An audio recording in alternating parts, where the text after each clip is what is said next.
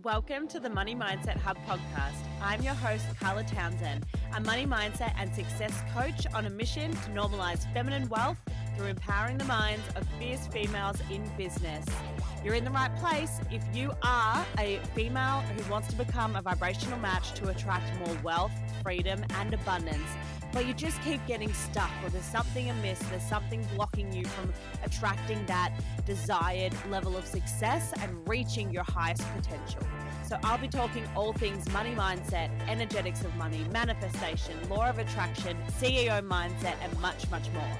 Because the world needs more kind-hearted women like you with deep pockets. So let's get started.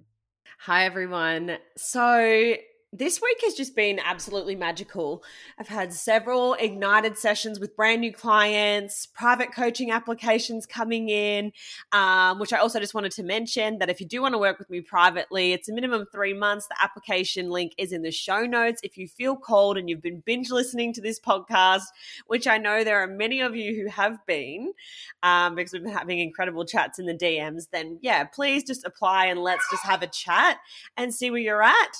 Um, I want everyone to make twenty twenty-two their most abundant year yet. I know even for myself, I can feel it, you know, like I can just feel the abundant energy, and it's definitely gearing up to be the best year in business for myself. And I know so many women that I've been speaking to as well, and clients. So this also brings me to a point that I, I really wanted to talk about in this episode today, which is that more money will not solve your money problems. So when you think about it, money is always relative. And I've said that before. Money is relative. The more money that you make, the more money that you can afford to spend. So how many times, you know, have you got a pay rise, or maybe your expenses have reduced, but then you find at the end of the week, you still end up with the exact same amount of money that you normally would. There are always underlying behavioral and psychological patterns that will remain the same, which then end up resulting in the same outcome each and every time, regardless of how much money you make. The the core belief that it's not safe to hold on to money, it's not safe to have money, which is really quite funny. And I've even noticed that this is, well, I shouldn't say funny, but there's so many different blocks, and often your money blocks actually have nothing to do with money. That's another thing that I've noticed has definitely come up. You know, it's come up for myself. That's why I call myself a money mindset and success coach, because I believe the two are so heavily correlated with one another, because I find that the level of success that you believe you're worthy and capable of achieving directly correlates with the amount of money that you believe that you're capable of creating and receiving. Um, so you might be able to see how those two connect now. The more money is not going to make your problems go away. And I know that I guess I teach it differently. I'm finding this as well. And I think other women who have worked with me and now realizing that it's a bit different. Like, I'm not your stock standard money mindset coach, right? It's all about your mindset behind money, but it's also in how that correlates with your business success and how you show up. Whether you're consciously aware or not, there might be things that you're doing that's actually blocking that flow of money, blocking that flow of abundance to you. Whether it's, you know, you're making it difficult for people to be able to book your services and pay you. Um, maybe you don't have a website, or maybe your website's really confusing. And sometimes it's really hard to see that when you're in it. I know back in the past, I definitely did that. It wasn't really easy. Um, you know, I didn't have an email list for so long, and it was just like, I was making it difficult, I guess, for people to sign up and to essentially pay me for my services. So there's even things like that in where it shows up. But I noticed this week alone, it popped up a lot. And it was actually one of the things that one of my clients this week said to me. She said, I thought in our ignited session together, it was, she said, I thought that you were just going to make me, you know, journal on my relationship with money and my parents' relationship with money and, and those sorts of things. I didn't think we were going to get so deep and it was going to be so emotional. That's because it's often not to do with the money. It often doesn't have anything to do with the money, which is really so interesting. It can be just what's happening in your external reality that then is somehow connected to the way that you show up, connected to the way that you do your business, connected to the way that maybe you procrastinate, or you don't set up things to make it easy for yourself, like your systems aren't seamless. There's lots of different ways that money blocks show up. Um, another way they show up is when you have an income ceiling. You know, for some reason you feel some resistance. It might even be actual physical sickness, you know, or like a, a physical feeling in your body that you just cannot go beyond a certain level, or it just feels strange. Um, there's so many different ways that that it does come up. And at some point in time, whether it was conscious or unconscious, you decided that that was the way it was going to go for you. Another, like, here we go again. I'm just like going off on a tangent here, but these are just so many different ways I see it show up. It's like, for one, even treating your business like it's not a real business and it's just a hobby and a side hustle, but you know, secretly you want it to be more than a hobby and a side hustle. That's also where money blocks show up.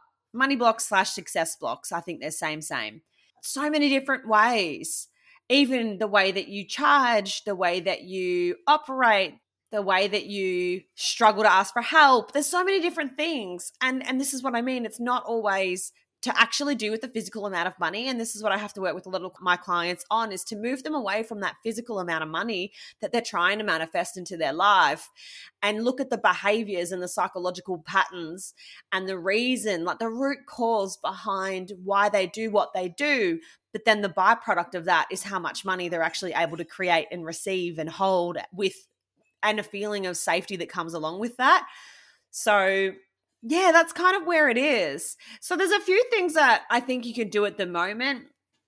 You know, like my client said to me, she thought I was just going to get her to journal in the session. But I, when I turned around and said to her, yeah, but you can do that on your own, she was like, oh, oh yeah. You know, the whole point of my Ignited sessions is to uncover and release the top block that's holding you back at the moment. Again, links in the show notes if you want to have a go with that. But it is different. It is definitely different. I do have to warn all my clients that, I'll warn, that's probably a bit of a strong word, but I do have to say to them, you know, Make, you know, make sure you're at a bit of a quiet place, because sometimes things can come up. You know, it's it's pretty common for it to be quite triggering, and it can be quite emotional when you're going down this deep journey, because you realize that the way you've been acting and the way you've been showing up in your in your life, not just in your business, actually has to do with your self-worth, your worthiness of being able to create and receive money and hold on to money and feel that safety within your nervous system and physically. There's so many different things to it. That's why money mindset is such a big beast. It's such a big thing all on its own, right? So the first step in being able to uncover any sort of block, and I'm going to get you to do this on your own. Like I said to my client, she already knew how to do all this.